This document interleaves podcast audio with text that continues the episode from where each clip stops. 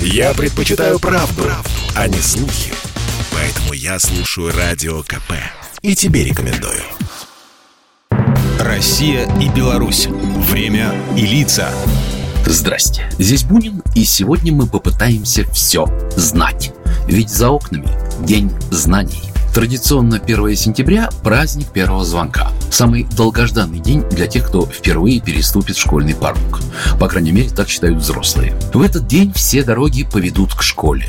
Нарядные ученики, взволнованные родители и учителя. Свою историю, как и традиции, праздник ведет еще с советских времен. До середины 30-х в СССР точной даты начала учебного года не существовало.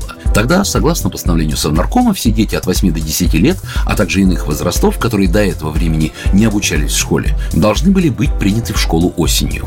Разумеется, обязанность посылать в школу детей возлагалась на их родителей. Каждый ребенок был обязан отучиться не менее 4 лет. Единое начало учебного года ввели в 1935-м.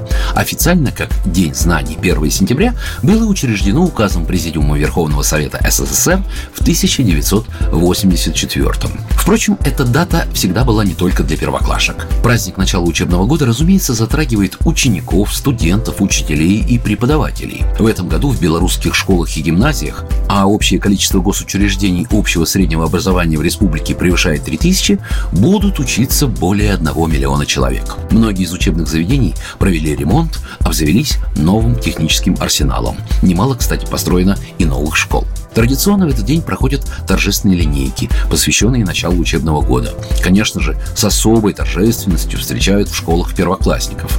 Статистики посчитали, что в этом году в республике их будет около 120 тысяч.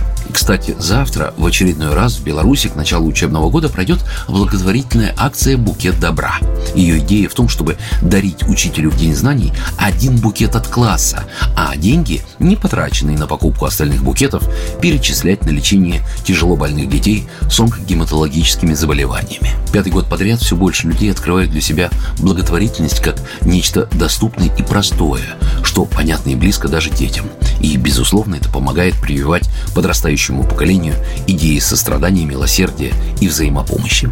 Тем более, что День знаний – это всегда волнение и ожидание. Кстати, вот так торжественно и празднично отмечают этот день многие страны постсоветского пространства. Россия, Армения, Беларусь, Казахстан, Молдавия и Туркмения. День знаний ежегодно приносит в жизнь каждого человека самые добрые воспоминания и самые сильные эмоции. Это всегда праздники для тех, кто сделает очередной шаг по длинной, но интересной, полной открытий дороге знаний. Программа произведена по заказу телерадиовещательной организации Союзного государства.